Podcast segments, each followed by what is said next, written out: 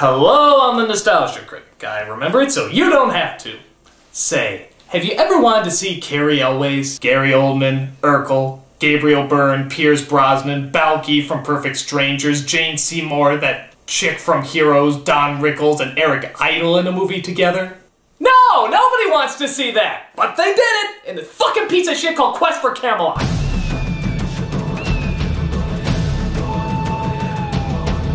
Back in the mid 90s, when animation studios were trying to take down Disney by doing exactly what they did, Warner Brothers gave us Quest for Camelot. This cheap, uninventive knockoff of the Disney style is so bland and so impassionate that you'd swear the steel they're fighting with would make much better characters. And actually, some of them do, but I'm getting ahead of myself. Let's take a look at this medieval blast from the ass and see why it should have stayed in the Dark Ages. So we start off in Pride Schlock as we see our main hero who's a girl named Kayley. She's the daughter of one of the Knights of the Round Table, played by Gabriel Byrne. What's the knight's name? Well, it doesn't really matter. They're having fun in this opening, which obviously means he's a goner. I'm coming with you, Daddy. Yes, when you're old enough, Kayley. One day, I will be a knight, like Father. Well, you better work on growing that penis, honey. It's the Dark Ages. It sucks for everybody. So the father joins the other knights as they venture towards their destination. They ride to Camelot. We're knights of the round table, three No, no, no, no, no, no, no. This is meant to be taken seriously. The real deal. There aren't any singing knights in this version. Each of us will now divide in equal shares our countryside. All right, but if any of those knights are Richard Harrison, get the fuck out of here. Liberty! Justice! Trust! Wind! Water! Peace! Dragon Sword! Mastodon! Pterodactyl! Goodness!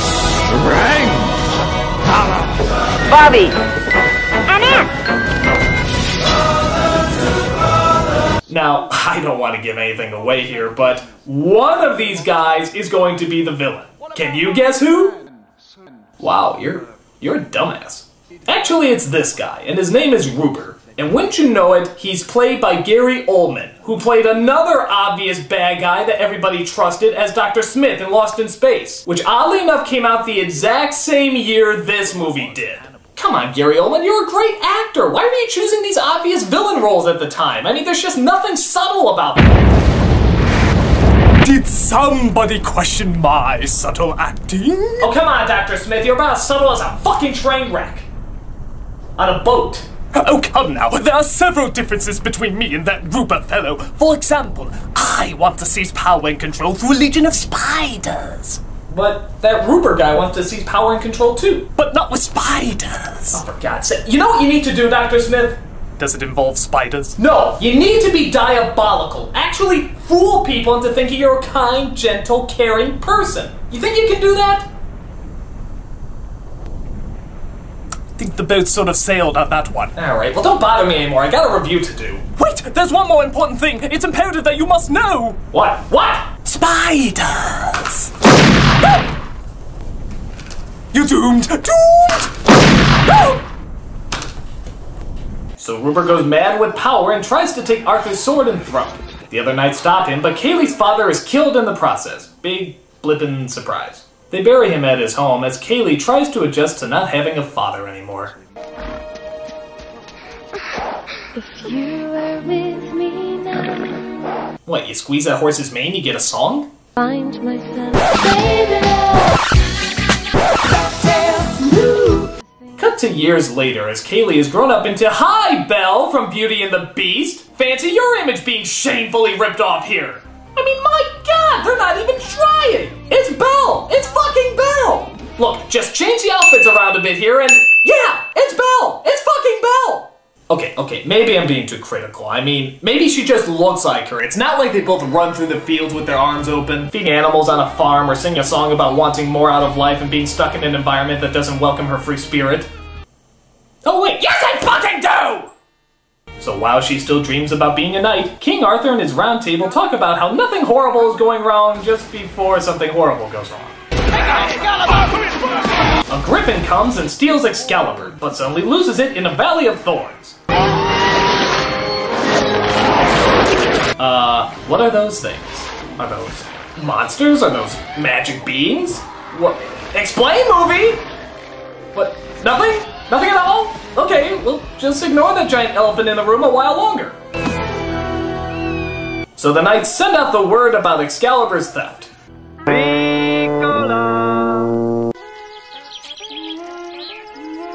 Excalibur, it's been stolen.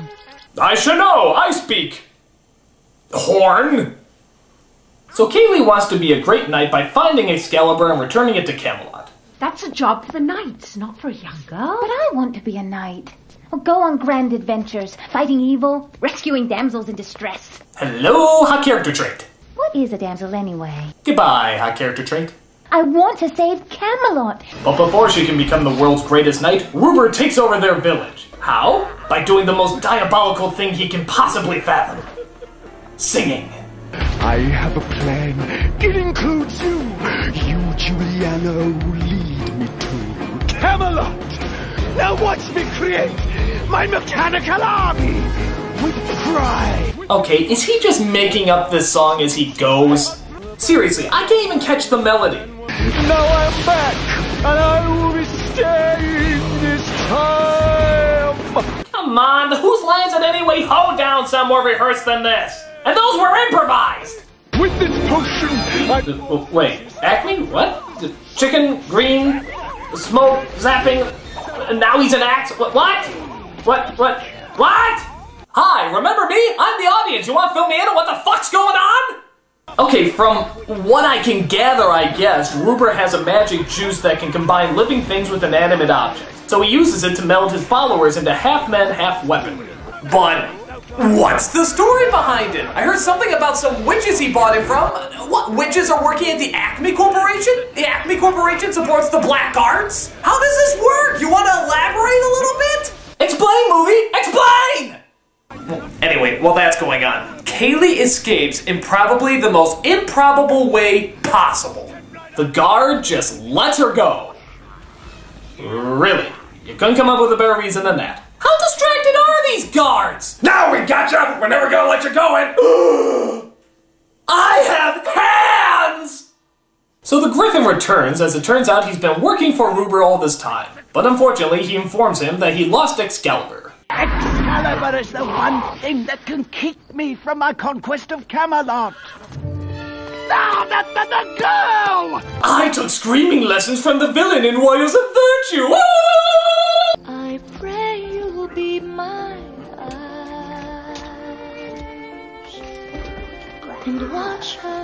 She.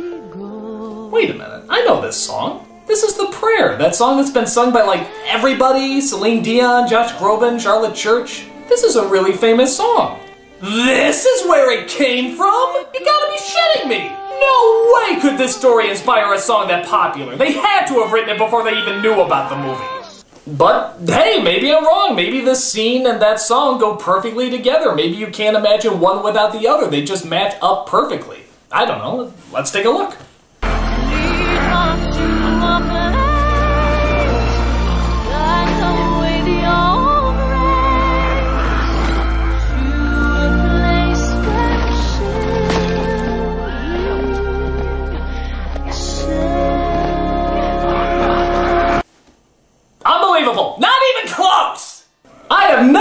Song so poorly matched up. You got monsters with weapons for hands, a young woman fleeing in fear, a chasing into a creepy forest, and a chicken who's a fucking axe! Are those really the images that come to your mind when you hear this song? If so, then you are fucked! I mean, this song simply doesn't go in an action scene. How would you like it if in Sin City they started playing this song over the really intense moments?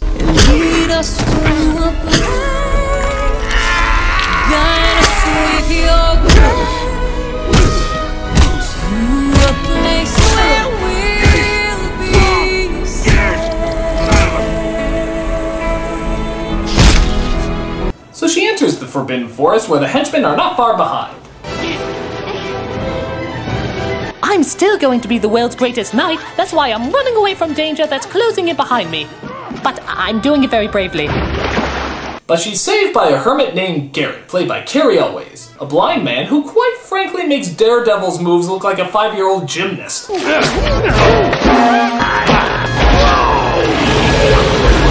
So Kayley tells Garrett about the stolen sword as they rush to retrieve it. Right.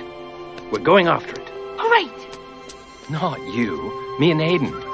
We work alone. Yes, in medieval times, even a blind man has more credibility to go into danger than a woman does. It pays to have balls.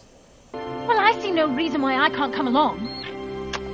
I know the sound. Ah! Whose voice is that? Cary Elwes suddenly transformed into Clay Aiken. Like every tree stands on its own. Reaching Uh, wait, how can the plants move? What, what, leaves are flying? What is this? This is Camelot, not fucking FernGully! How the fuck are they able to do this? reaching for the sky, I stand alone. I'm sorry, this just really irritates me. Why do the plants fucking move? You're not writing Lord of the Rings, you can't just make up your own theology. This one already exists. If you're gonna have plants move, you have to have a reason for it. Explain, movie! Explain!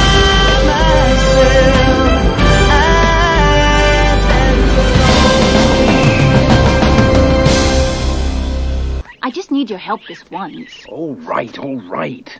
But you, but you just sung a friggin' song about why she can't come with you, and then all of a sudden she can? I really want to come with you. No. Like every tree stands Please. Oh, alright. But the comedic axe chicken, God, I can't believe I just put those words together, tells Ruber about Kayley's escape. You! Report! Well, the plot makes no sense, we have no originality, and the songs are gonna be more successful than the actual movie. You wretched mythological moron! Who knows where Excalibur is? Oh, by the way, did I mention that the chicken is played by Jaleel White? Doesn't that make him just so much more likable? But if someone tries to touch you in a place or in a way that makes you feel uncomfortable, that's no good. So just when you think the beaker of annoyance can't possibly be filled anymore, guess what else they toss our way? A double dragon. God, I wish. No, this is a funny two-headed dragon voiced by Eric Idle and Don Rickles. Together at last! Camelot? The restaurants, the theaters? The waitresses, the actresses. Are they funny? No. But they do love to sing obnoxious songs that just pop the hell out of nowhere. I'd be rocking with the dinos, swinging with the rhinos. I'd be dragging Isis cave. Oh hey, this is like that thing Robin Williams did in Aladdin with the comedic references to modern day elements that won't exist for hundreds of years, except when he did it, it was mildly annoying, and when you do it, it's torturously annoying. Yeah, where does Elvis fit into the Arthur legend exactly, huh?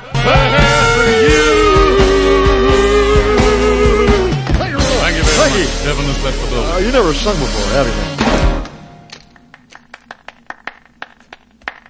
Come on, Garrett. You don't need him, honey. So, what? We're just gonna move forward like nothing happened? Those two dragons just sung a three minute song and you're not even going to acknowledge it? These songs have no purpose! They're like drive by musicals! If you want to have singing, fine, but make sure they have a point! Or are, you know, fucking entertaining! How about holding your breath?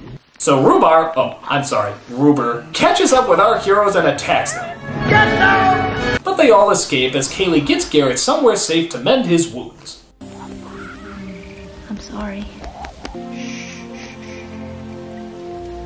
Look at the sky. Oh, shut up! Does everybody have to sing in this movie?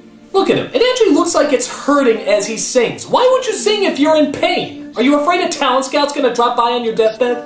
I hear your heartbeat for miles, and suddenly I know why Wait, wait. No. No. You can't get away with that movie. You need some explanation. How did a leaf evaporate into his skin and just magically cure it? No! No! That does not happen, movie! That just does not happen! Unless you, oh, I don't know, explain!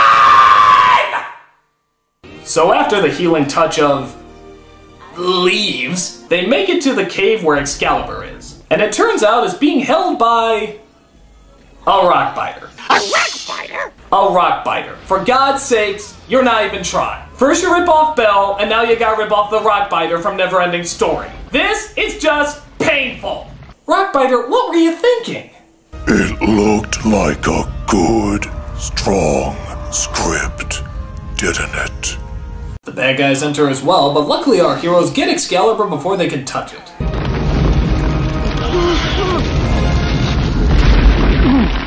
The ogre's butt.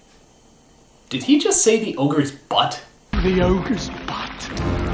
Okay, that's not a sentence, that's a noun. That's not even a good noun. In fact, this is where Gary Oldman should have known this movie was going to suck, when he had to just say the line, the ogre's butt. Gentlemen, I, I want to talk to you about this line. Which is that? The ogre's butt. What about it? Is is that it? Simply the ogre's butt? Yeah, it's an ogre's butt. What's wrong with an ogre's butt? Oh, nothing. I have nothing against the ogre's butt. I'm sure the ogre's butt is lovely. However, there doesn't seem to be any reason for the ogre's butt. How about perhaps a uh, verb or predicate clause like look out for the ogre's butt or oh no, we are under the ogre's butt or if you'll permit me, woe is me and all others who are trapped under ogre's butt. Yeah, ogre's butt is in plural. Duly noted. But at least that one came with a conjunction. Grammatically speaking, I think that makes the ogre's butt much more palatable. Look, just stick to the script. But I ask you, how does it make any sense? I'm a Shakespearean trained actor. Hey, weren't you that spider in Lost in Space? Ogre's butt it is. Get to work, puppet. Uh... So our heroes get out and finally make it home. Camelot. It's only a model. Shh. Oh, Gary. But just as they're about to hand in the sword together, you deliver it. I. I don't belong in that world. What do you mean you don't belong? You're incredible! You see better than how most people can see! In fact, are you even blind?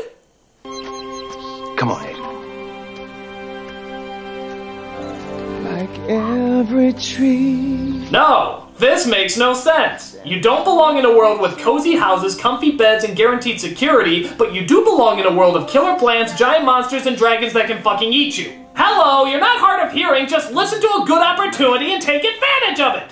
You moron! Well, of course, the bad guys catch up with Kayley and steal the sword away from her. Ruber takes the potion out of his cleavage and forges Excalibur onto his arm. Thus, Kayley is kidnapped and used as leverage for her mother to get the villains into Camelot. Oh, and in answer to your question earlier, honey, about what a damsel in distress is, it's a stupid female who knows how to take care of herself, but yet constantly has to be rescued. In other words, yo! Not a word. It's Lady Juliana! Lower the bridge at once! Also let in the dark shadowy figure with the black hood, black horse, and black saddle. I'm sure he can be totally trusted.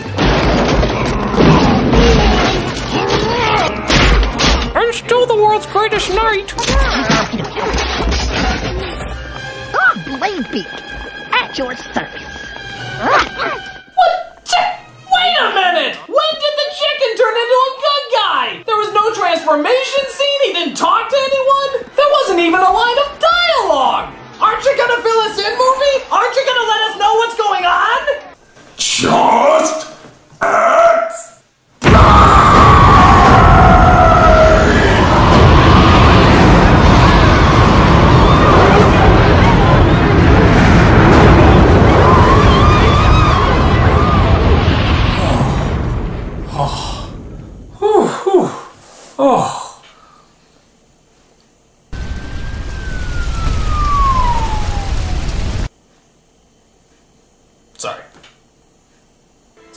Escapes, Ruber attacks, and Garrett changes his mind and comes back to help. You've got to ask yourself, do I feel clucky? Well, do ya, punk? Sorry, I'm going for two! Ah, that's it, I'm wrapping it up! They corner Ruber at the stone that Excalibur was pulled out of and trick him into slipping it back in. This causes some magical bullshit that blows him up and, get this, magically heals everybody. Why? How? I refer you to my first nuclear explosion. That's right, everyone is totally and permanently healed, except for the blind guy. Hey, what the hell? Give the fucker his eyes, you bastards! What What? Was saving everything that could possibly be saved in this movie just not enough for you? Excalibur's a bunghole! So Kayley and Garrett are finally made knights. All the people rejoice and celebrate by inventing Riverdance. Well done, Hayden. I did absolutely nothing. I was a complete waste of animation.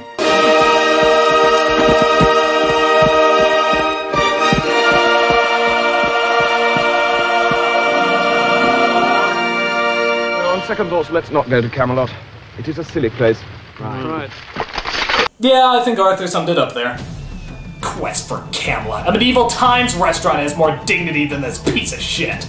The characters are rip-offs, the story has no connection to the Arthur legend, and oh yeah, there's a bajillion things that are never explained.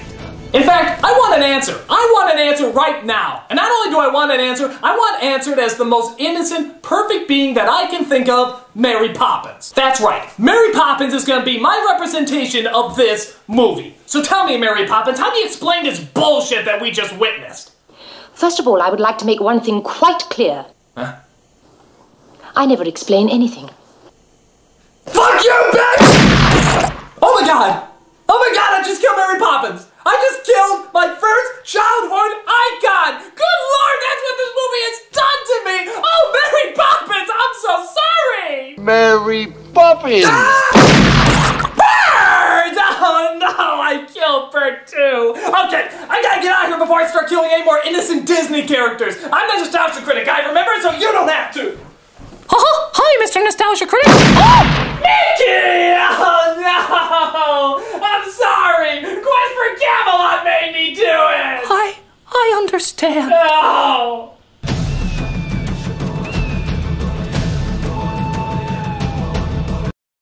The ogre's